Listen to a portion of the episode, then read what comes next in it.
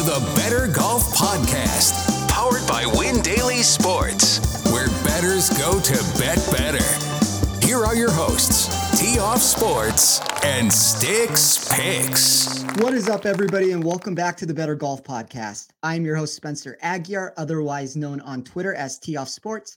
And I am joined as always by my partner, Nick Bretwish, to celebrate not only back to back victories on Scotty Scheffler and Joaquin Niemann, but also the one year anniversary of this show coming into existence. It is funny because the first private message I ever received from Nick was after I hit Max Homa at the Genesis in 2021.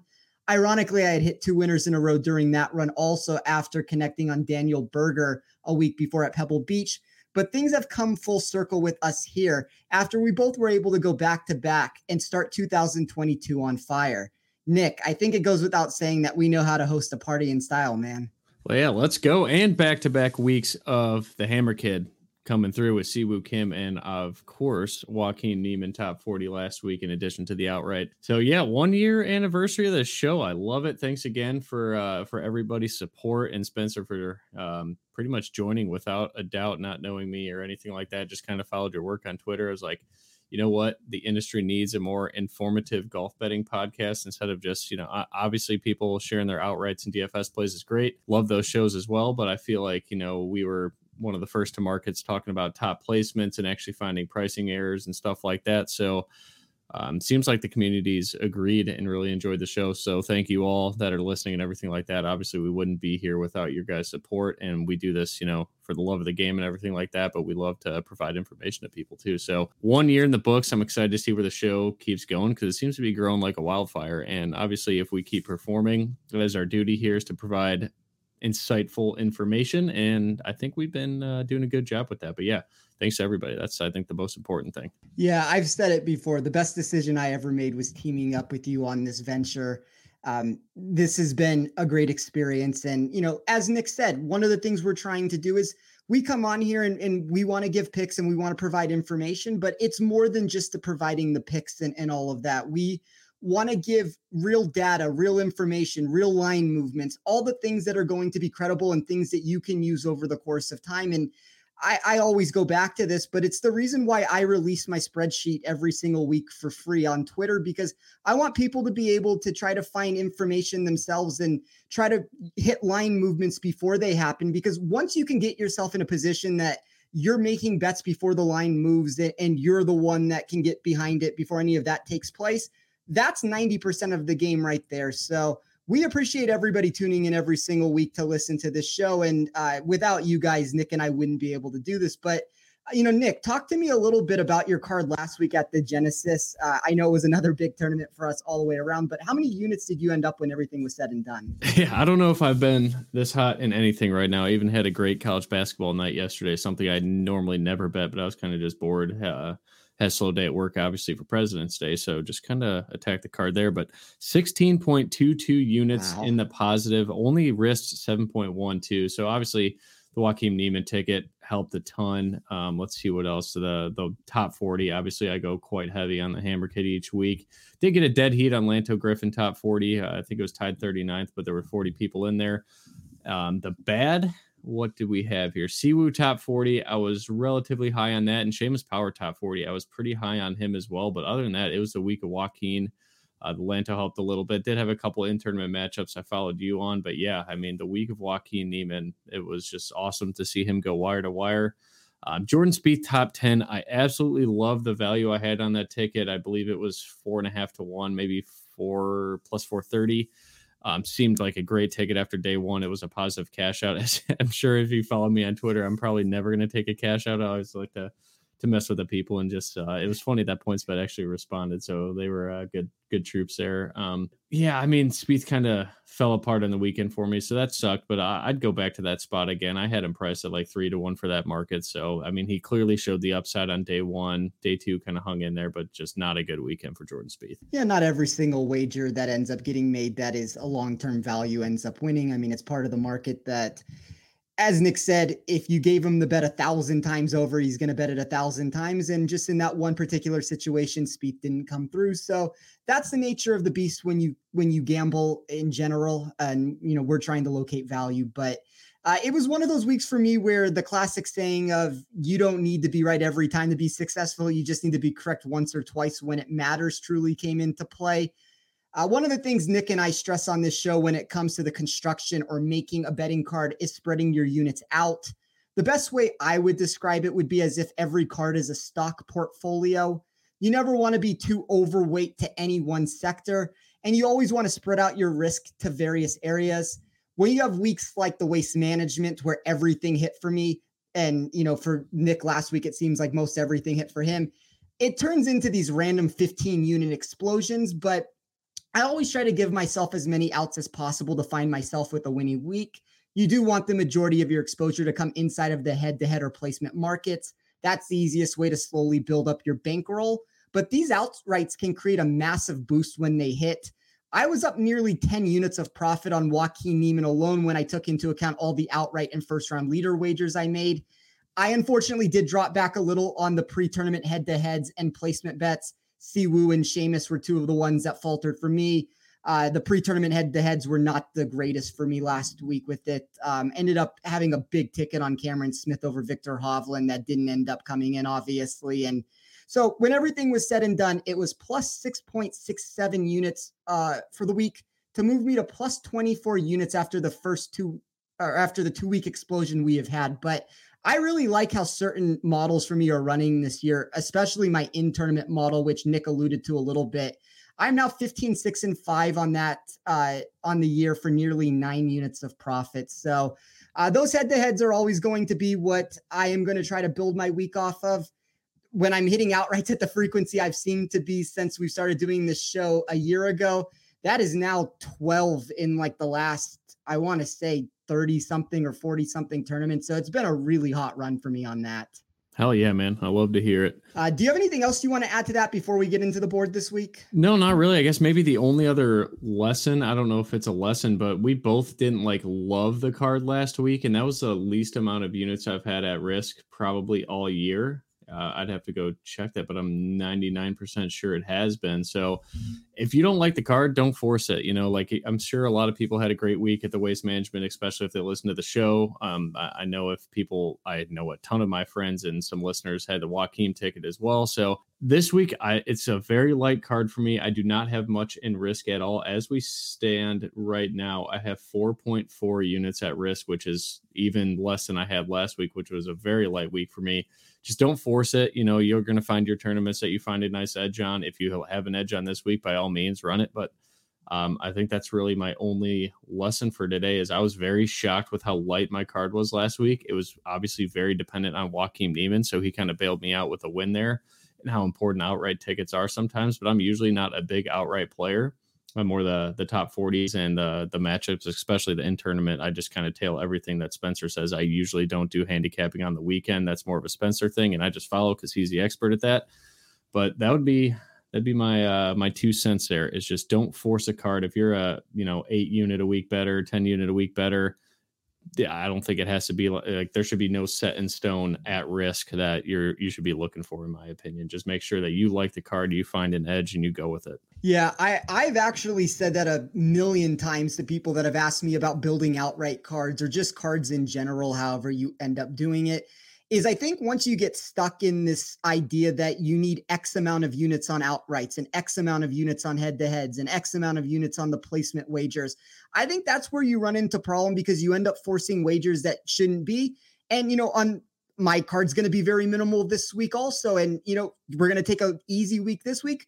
Maybe next week it comes back up and we have double the plays with it. Like I never want to limit myself or put myself into like a corner where I need X amount of plays for the week. So, structure and discipline that is the biggest thing that I think you can take away from this. Um, hitting an outright every week is impossible, but we can put ourselves in a more advantageous position by finding value across the board in all areas. But uh, that will move us into the Honda Classic this week. We have PGA National, 7,140 yards, par 70, Bermuda Greens.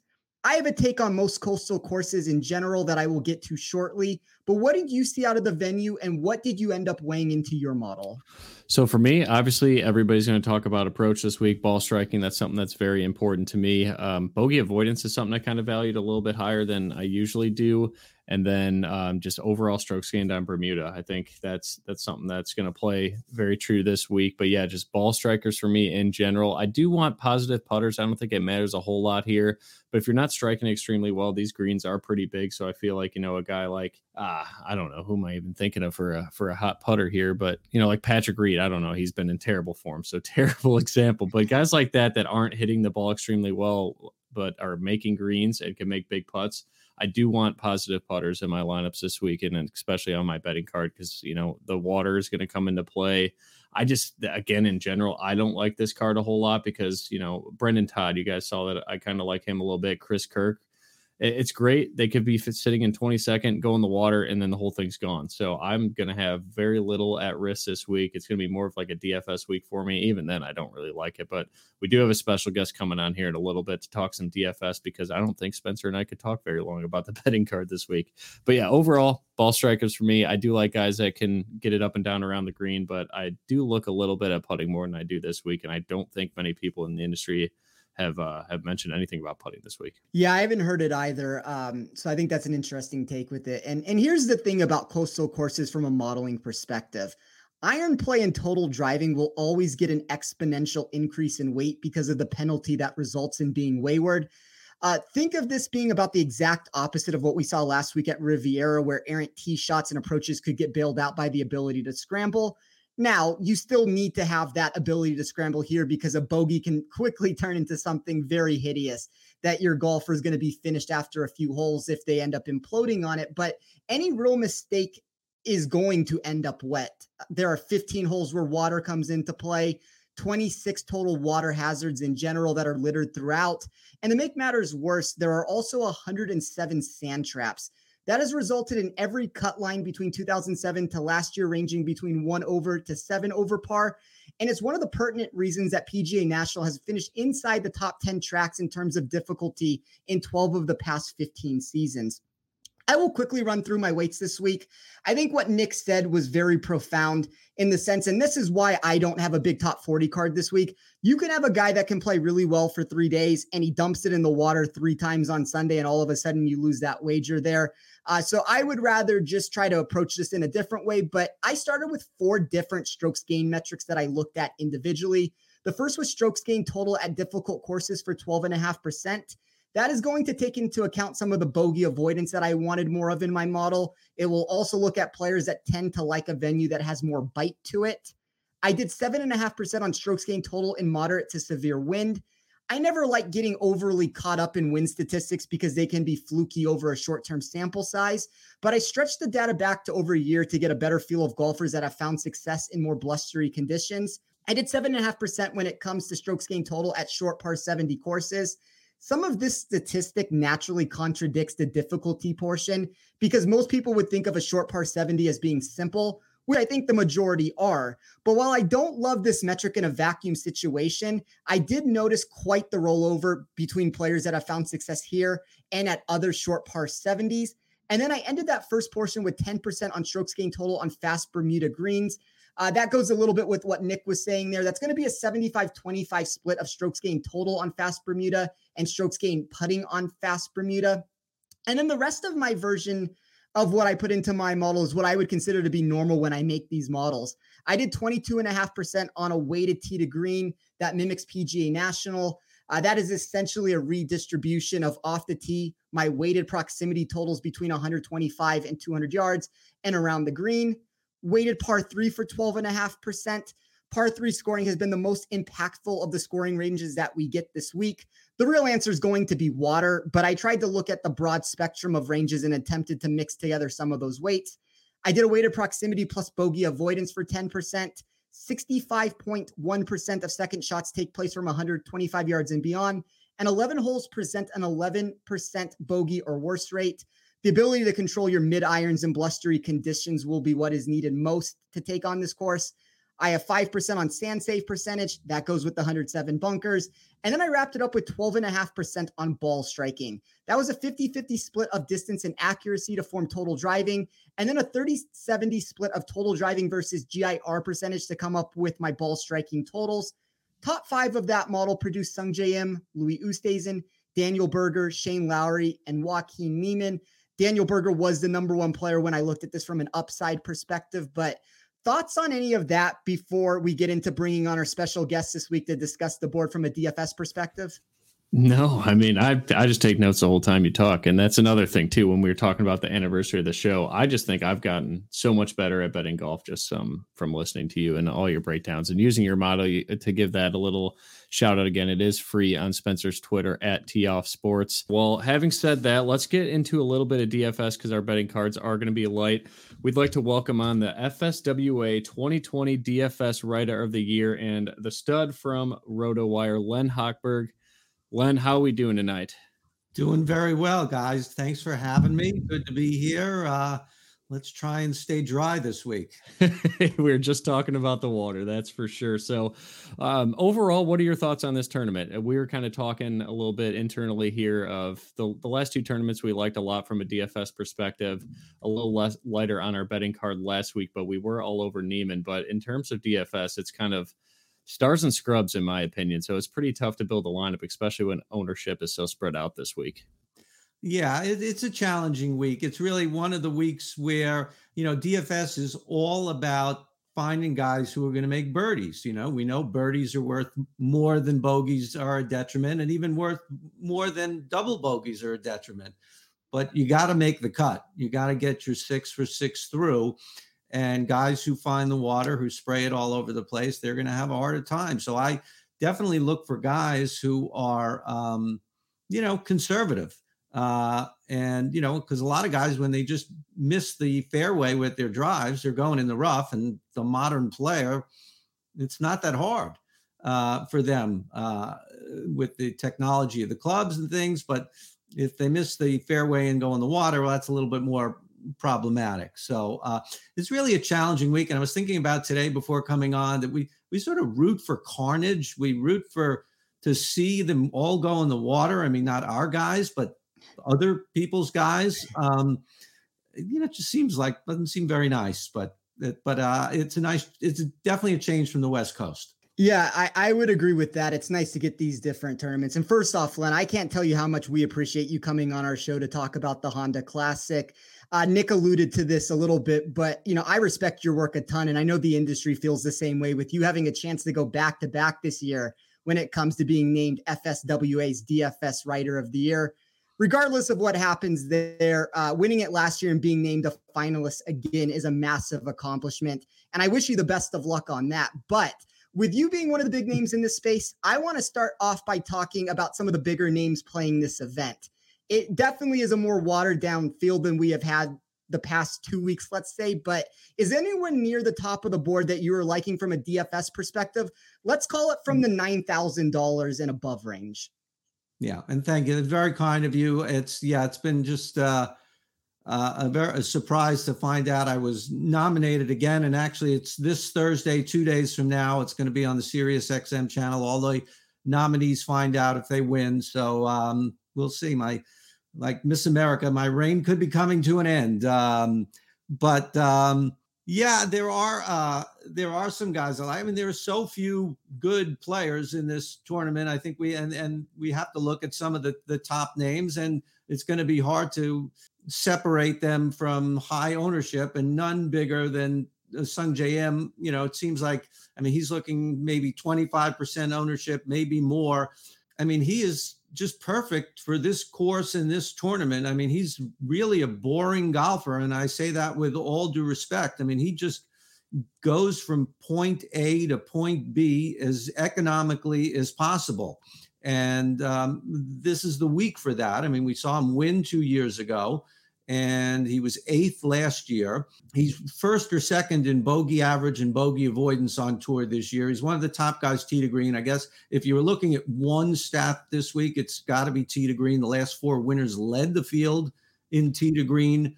Um, so you know, I like him. I like him a lot. Um, probably going to be my one and done play. I mean, it's too early in the season to start trying for me to figure out who's picking that and stay away from them you know, and and stuff. I'm not going to get too cute this early.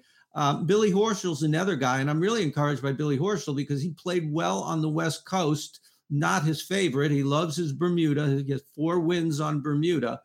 Um, but he was um, played well at Phoenix and uh, played well. He didn't play Riviera, but he's had a couple of good weeks uh, at, the, at, the, end of the West Coast. So they're they're at the top of my list. Sungjae at 11, which also, by the way, is about as low as a top guy price as we'll see. 11 2, 11 6, 11 7. So 11 is a little, I don't want to say cheap, but yeah. And Billy Horschel certainly nice at 9,600. Yeah, Billy Horschel is one of the guys I've noticed is taking a lot of sharp money in the betting market. He's fourth in my model this week from a safety perspective, and uh, Sungjae Im is number one for me overall. So, I, I, mean, I'm definitely in agreement with you on those two plays there. Yeah, it's it's hard it's hard to stay away. You know, people, um, you know, sometimes they ask, you know, if if the guy is so popular, do you stay off of him?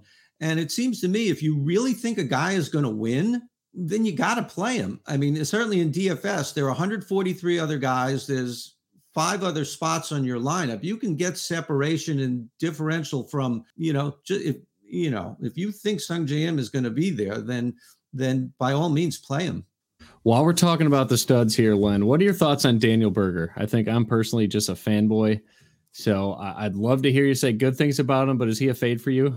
I guess a fade candidate this week, or like would you rather go to Niemann? Up to Louis or go down to even Brooks per se, or just avoiding that 10K range and just jamming in Sungjae? Because I totally understand that. There's, I tried to find a way to be like, all right, Sungjae's not worth 25% ownership. Uh, I think he's probably worth 30 or 35 now that I look hmm. at it. Uh, yeah. I mean, Joaquin Niemann, I, I, was out at Riviera last week, got to see a little bit uh, of him play. Uh, it was great fun. I'm kind of thinking that the celebration might just be wrapping up now on uh, so I, I, don't know how ready he'll be for tuesday. And he really he said he was so grueling you know having the lead the whole time which i guess when you think about it could be harder than coming from behind just on the last day. And you just it just weighs on you. So i don't know if he's gonna he's gonna be ready to play. And brooks i mean who knows when he's gonna be ready to play? I would think I, I wanted to think that he was going to try this week because he's a local and he sort of screwed the tournament. He didn't really screw the tournament, but he had a withdrawal last year because of injury. Um, so he might have let them down. Plus, they let his brother in the field. Um, you know, and I know they want a Koepka to make the cut, but they a specific one they would like. Um, so, but I did that's a roundabout way of, of, getting to Berger, and it's all about his injury. We we don't really know. You know, we never know fully with golfers like in other sports what their injuries are. He missed the cut when it Pebble and he didn't, I'm at Phoenix and didn't play Riviera. So presumably he's had a couple of weeks to rest. Um, but if he's in good form, I mean, he's another boring guy, very low bogey numbers, good greens and regular tee to green numbers, had a good, good course history here. I mean, other than the injury, he really checks off all the boxes and, and probably Sungjae is taking a lot of, uh, you know, of the weight away from him. So uh, I don't know if he'll sneak in, but yeah, I like him. Yeah, I think that's a really good point that you brought up because, like, when I looked at this from a statistical perspective, Daniel Berger, um, like, so the way I run it is, is everybody gets a grade to them, like a weight that's attached to them. Mm-hmm. And he was twice as good as anybody else in this field from a statistical perspective. He was inside the top 15 of pretty much every single number that I ran this week uh, which was by far and away the top player in this field. So I think that you bring up something interesting. If everybody's going to go to Sungjae, we might see a little less ownership on Daniel Berger, and it's just going to come down to how much risk you're willing to take on because we don't know where his back is at right now. But uh, you know, if he brings his best form to this tournament, I don't think it would shock anybody if he walked out as the winner. No, not at all. Yeah, I mean, yeah, exactly, and uh, and it actually would be kind of fun to see the two of them uh, going down to the wire at uh, on, on, Sunday. Um, yeah, it, it it's just his back, and uh, but he, he's done. He came close here before. He came close here in 2015, and he was actually pretty good last year in 2015. The, when you do well a few years ago at this tournament, the fields were much stronger than they are now. This tournament has really been hammered by the, the fall schedule, the wraparound season, the uh, it, it's really been hurt as much as any tournament. Uh, and it's interesting because Honda is such a been around forever. You think they would get a little more oomph for their buck. They've been around since 1982 as the sponsor of this event. Wow, especially at PGA National too. Such a fun track to to watch on TV, and I feel like these guys that love to compete would definitely want to come out here. Um, but in, we talked about the top end a little bit in terms of values. Let's say 7,500 up to that 9K range. Is there anybody that screams off the page. I know me personally, looking at the ownership projections, I, I, like to play quite contrarian, especially when I'm playing in single entry. Obviously, I'm I'm likely to jam Sungjae in that main lineup, but guys like Aaron Wise at 15%, I get it. He's a great ball striker. Cameron Young coming off a great week. These guys that are in like the mid upper upper tier, if you will, around 15% ownership. Is there any reason to fade them, or who do you like in this price range? Yeah, I, I, do. There are some guys, and I did put Aaron Wise in my column. But if if his ownership is going to be high, I don't like him that much, like a Sungjae, where you just put some other things aside and and get him in your lineup. I mean, there's certainly more question marks about uh, Aaron Wise. Um, you know, I I was been looking over everything. I, I a couple of names, or at least one name, sort of surprised me, and that was Jhonattan Vegas who I don't go to very often. And I always, whenever I do, the two or three times, I always have to check the spelling of his name.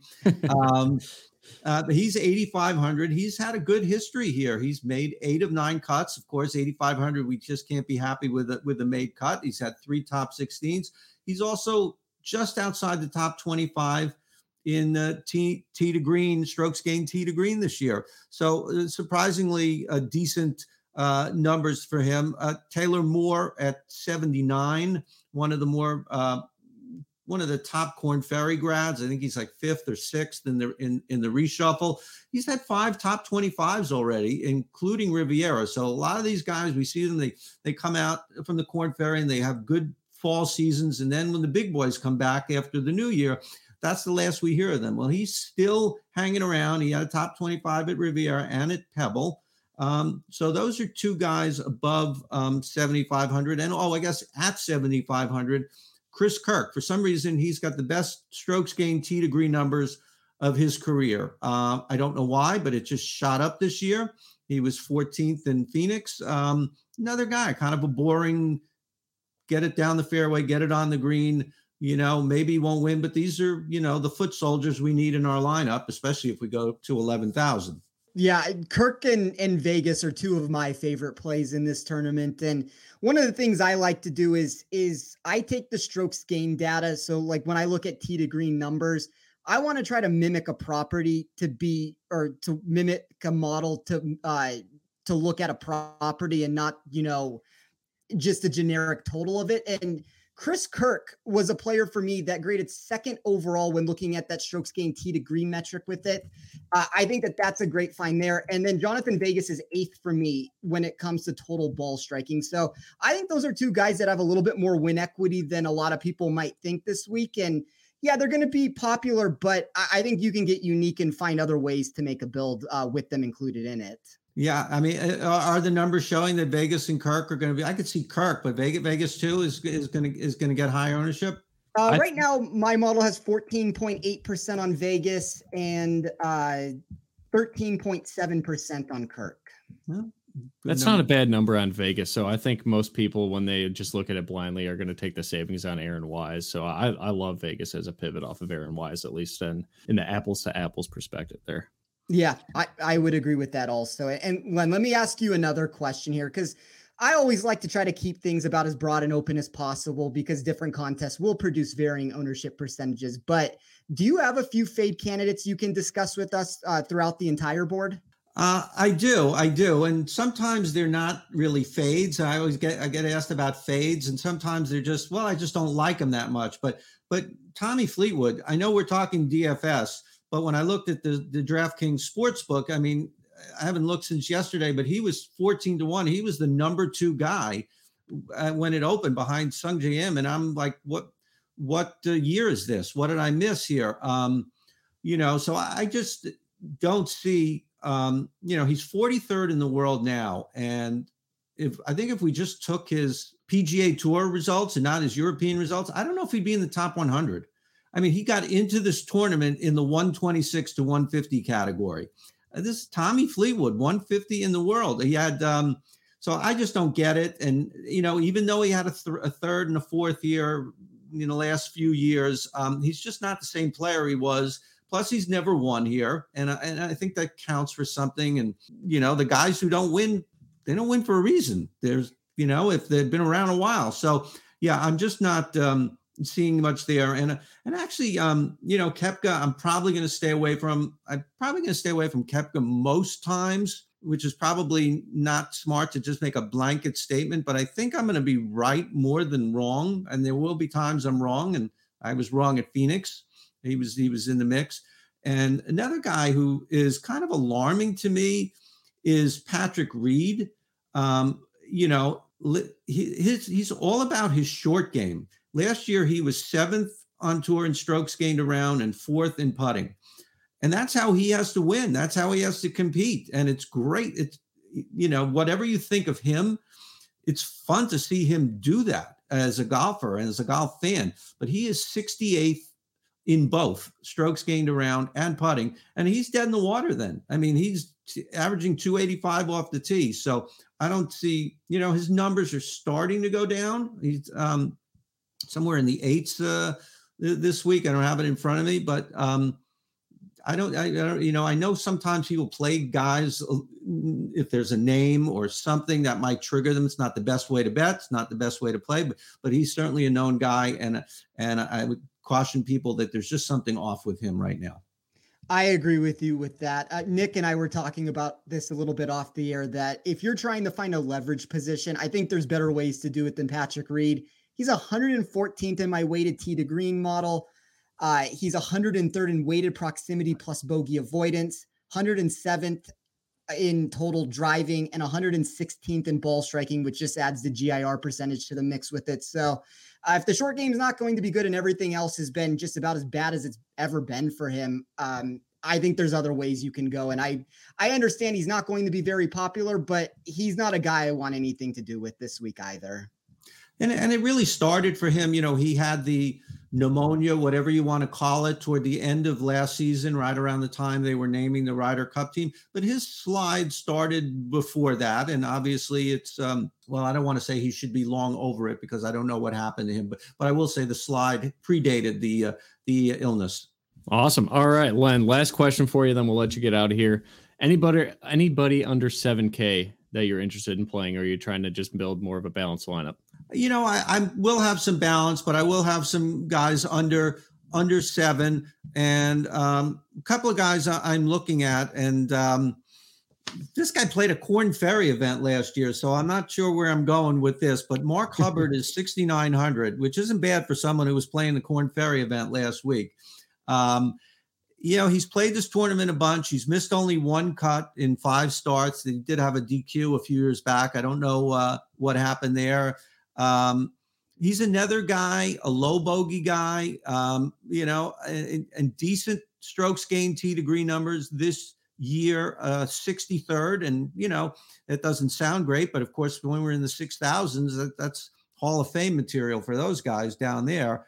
Uh, and he was sixth last week. Ben An won the tournament in Florida. He was playing in Florida, presumably on Bermuda uh, and uh, the field was significantly worse. And also Hayden Buckley, one of the Korn Ferry guys. Um, he's actually played this tournament before. He was in it a couple of years ago. wasn't great, made the cut, but also very straight. 17th driving accuracy, 28th greens in regulation, 35th in strokes gained tee to green. All really good numbers. They Granted, his numbers have gone down, like we were talking earlier, once the calendar flipped and some of the better players started coming back, but just trying to find something there. And he's he's 6,600. Yeah, when you get these guys in the six thousand dollar range, you're just trying to find something because they're all going to have red flags to them, and you can just find a couple things that stick out. And for Mark Hubbard specifically, inside the top twenty of my model in stand safe percentage, weighted proximity plus bogey avoidance, uh, he's seventh in my model in weighted par three scoring. And then even if you look at all the recent stuff from him, uh, last 24 rounds approach, he's 14th. He's also 14th in strokes gained around the green over his last 24 rounds and uh, 24th strokes gained tee to green over his last 24 rounds. So there's a lot you can find with him that is going to show that he has upside to uh, find success in this tournament. And I think that we've always seen from Hubbard, anytime he can get these shorter courses, this is where he comes into play and can be a threat in these contests. Yeah, and he's putting pretty poorly so far this year, but he's putted better in the past. And um, you know, that's uh, of all the, the numbers you were giving, you weren't talking about putting. So if he can putt just a little bit, uh, you know, he can, uh, I don't know, top 40, bordering on maybe better than that, you know, certainly get to the weekend. Yeah, he was one of the guys that did not make my top 40 card. That is one of the players I'm still looking at. I think that there's a lot of, uh, I mean, we're calling it upside because he's a $6,900 golfer, but for him, that that's upside. If he can give you a top 40 in this tournament, that's a very good finish for him.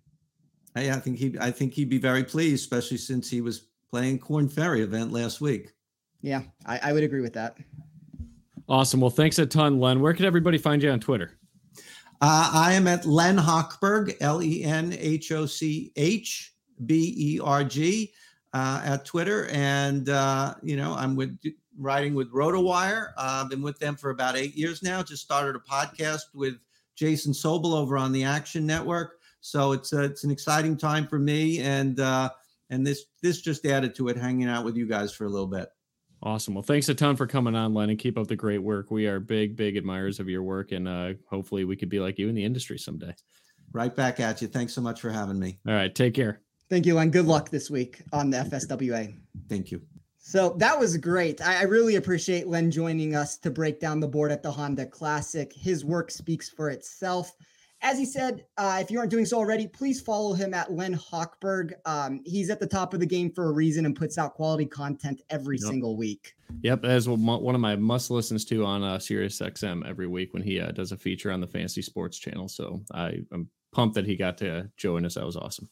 Yeah, that was a lot of fun. But all right, man, let's uh, move ourselves into the placement wagers then. And unfortunately, I don't really have much to talk about this week. As always, please feel free to write Nick or I on Twitter if you want to discuss any of the head to head matchups you may have access to. I know we have both gotten a handful of responses from you guys mentioning how successful your weeks have been going. And we always love to hear about the wins, but uh, I guess start us off this week. There's only one play for me. I know we're on the same thing, so whichever order you want to go in with this, it's up to you. But uh, I'll let you give the first name here. Either I will tack on to that, or or I'll mention that guy, and then I'll let you run through the rest of the board. I'll start with an aggressive one on the same guy because Len just talked about him. It is our boy Chris Kirk. I will mention the top twenty at plus 320 on FanDuel. I just love the love everything about Chris Kirk. He fit my model so well. I know he fit yours even better. Um, solid form, 14th at the waste management for a course I really didn't think would fit him that well. Uh, if it does get windy, this guy could play in the wind too. So like I don't see much downside at all. Obviously the the water's a downside for anybody if they find it, but Chris Kirk, my boy this week, um, and the Hammer Kid gift play of the week in the top 40 market that I'll let you talk about right now. Yeah, I talked to you a little about this. Chris Kirk is a bad Webb Simpson to me. That's what he is at this point. I love. He's a Webb better, Simpson. better Webb Simpson. Yeah, let's not get carried away with that. but he's a player that my model likes every single week, no matter where he's priced. When he was an eight thousand dollar golfer a couple tournaments ago, I thought he was undervalued, and now we have him in a tournament that's weaker than any of those events, really. And he's a golfer that's in the mid seven thousand dollars. So I think he's playable across the board. But uh, what is Nick's Hammer Kid GIF play of the week is Chris Kirk top 40 at plus 125 on FanDuel. I love where his game has been trending over the past few starts. He's gained tee to green in his last eight. We have seen him average plus 1.56 off the tee over his last five and plus 1.04 around the green in his past eight. He has gained with his irons in two straight starts. Uh, Kirk has always been a positive putter on Bermuda, and he tends to excel on these bogey avoidance type tracks.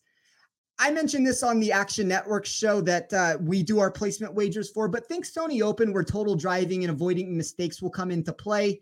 Second in my way to tee to green stat, and um, that is alongside Berger, Koepka, Harman, and Sung Jae as the only five players in this field to grade inside the top 33 in all of those categories I looked at this week.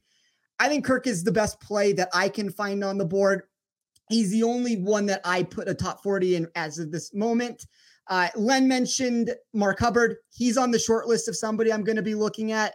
Uh, Sepp Straka at plus 150 is another name that I'm still considering right now. And uh, I guess before I throw it over to you to, to round out the card, uh, thoughts on Straka?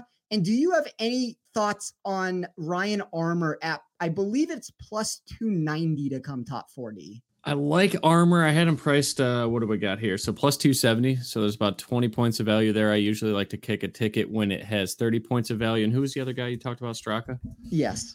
Um, I, yeah, he grades out pretty well. The only place that he's losing or expected to lose strokes for for my model that's a little more pre- or tries to be predictive, I should say, is around the green. So that's something that's rather important here. But the approach is solid off the tee's not bad at all. Shouldn't get in a lot of trouble. I think that Sepp's one of the the safer golfers out there. I like him a lot, and he's usually pretty good on tough tracks, isn't he?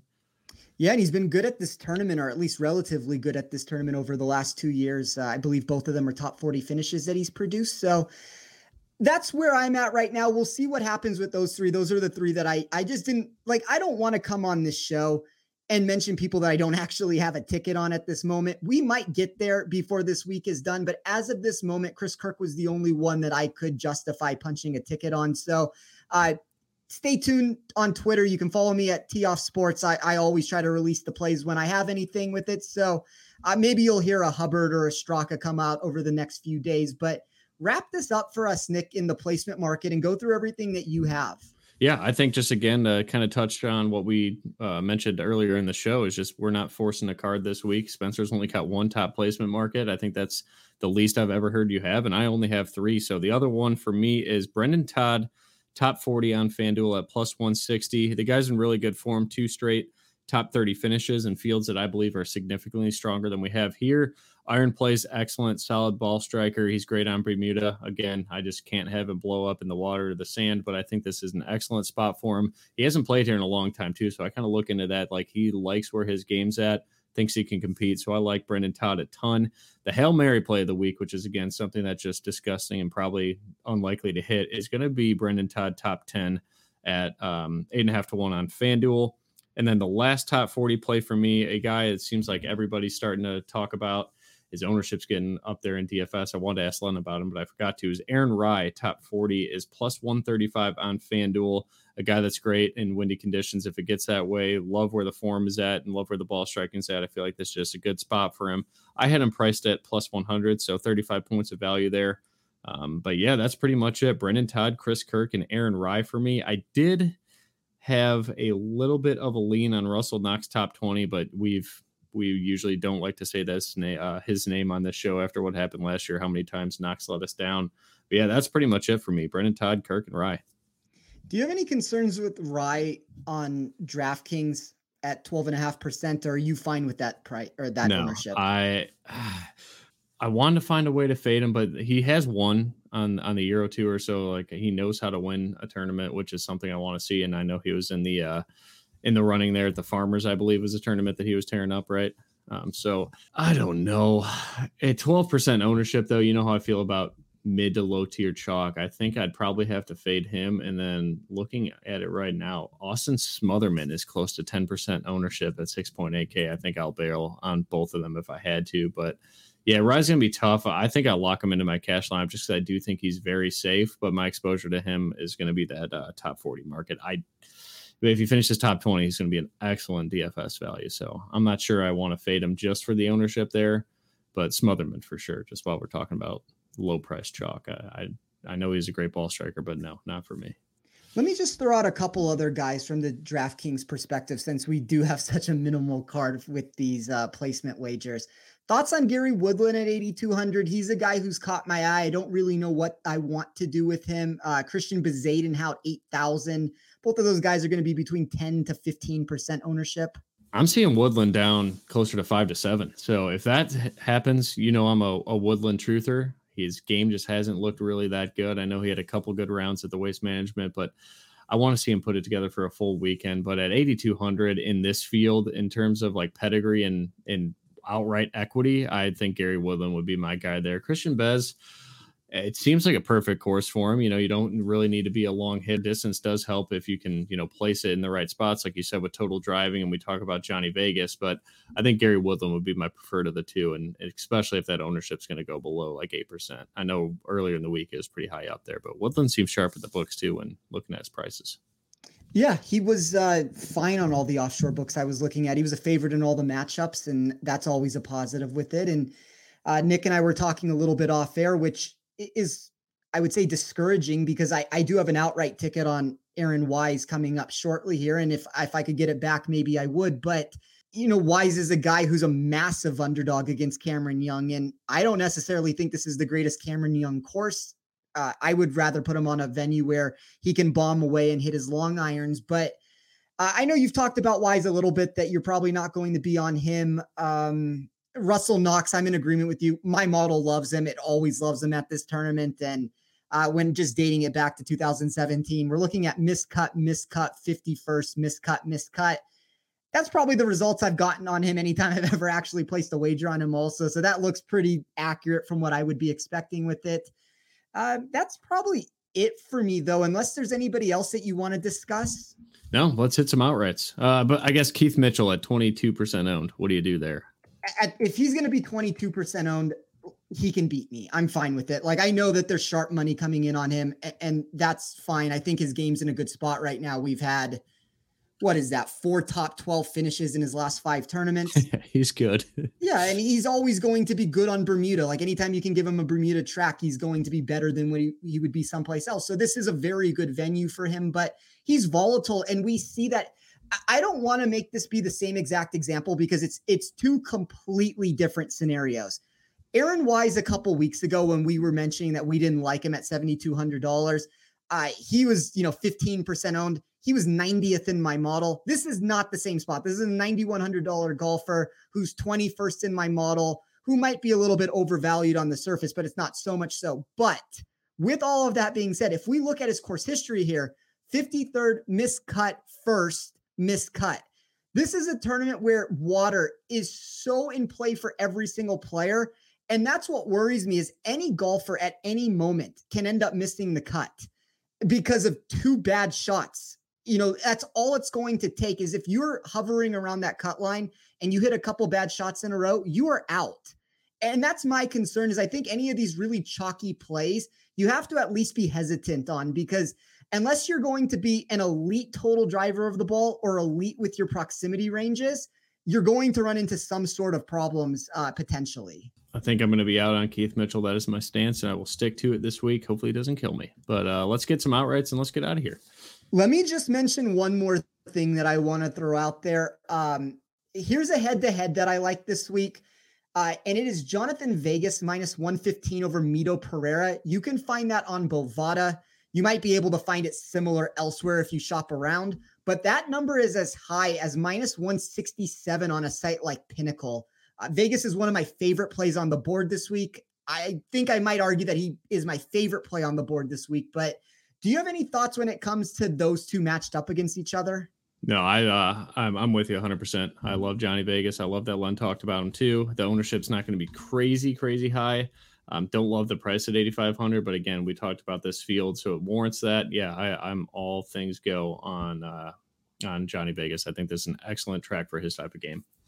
Yeah, and Bovada is very slow to move a number if you do have access to that book, and, and they don't have the biggest limits in the world, which is probably why they take longer to move things. But even with them, I would assume that number is going to move before long. They are so off compared to where the rest of the market is. And Vegas, as I said, is one of my favorite plays this week. But uh, let's wrap this up in the outright section. So I'm going to start this. This is a real easy segue here. I like Jhonattan Vegas at 60 to 1.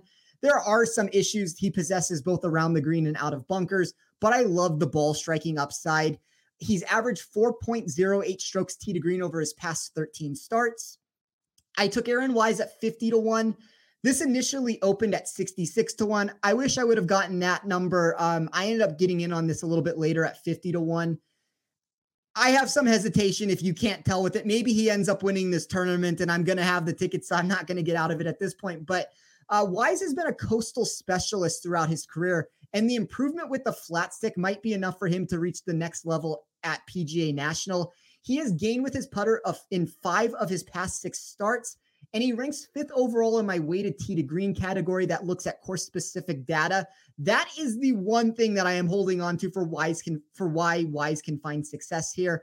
Uh, I wouldn't play this lower than 50 to 1. I still think at 50 to 1, there's a little bit of value. It's just, it's going to be a very volatile wager. Um, and more of the hesitation I guess would be the best way to put it of why I don't want the play.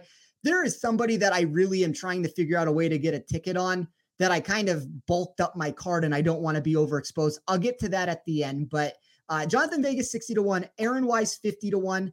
Third one is CT Pan 70 to 1. I don't think I've ever backed Pan before in any market, but he was one of my largest climbers when I condensed the data down to certain areas. Top 50 in weighted tee to green, third place at this venue in 2021, and a top 10 in his last start at the Genesis. I took Brian Harman at 40 to 1. It's very similar spot here, as I mentioned with Aaron Wise, as far as the movement movement goes with it. Uh, he opened at 50 to 1 and has since been bet down to 40 to 1.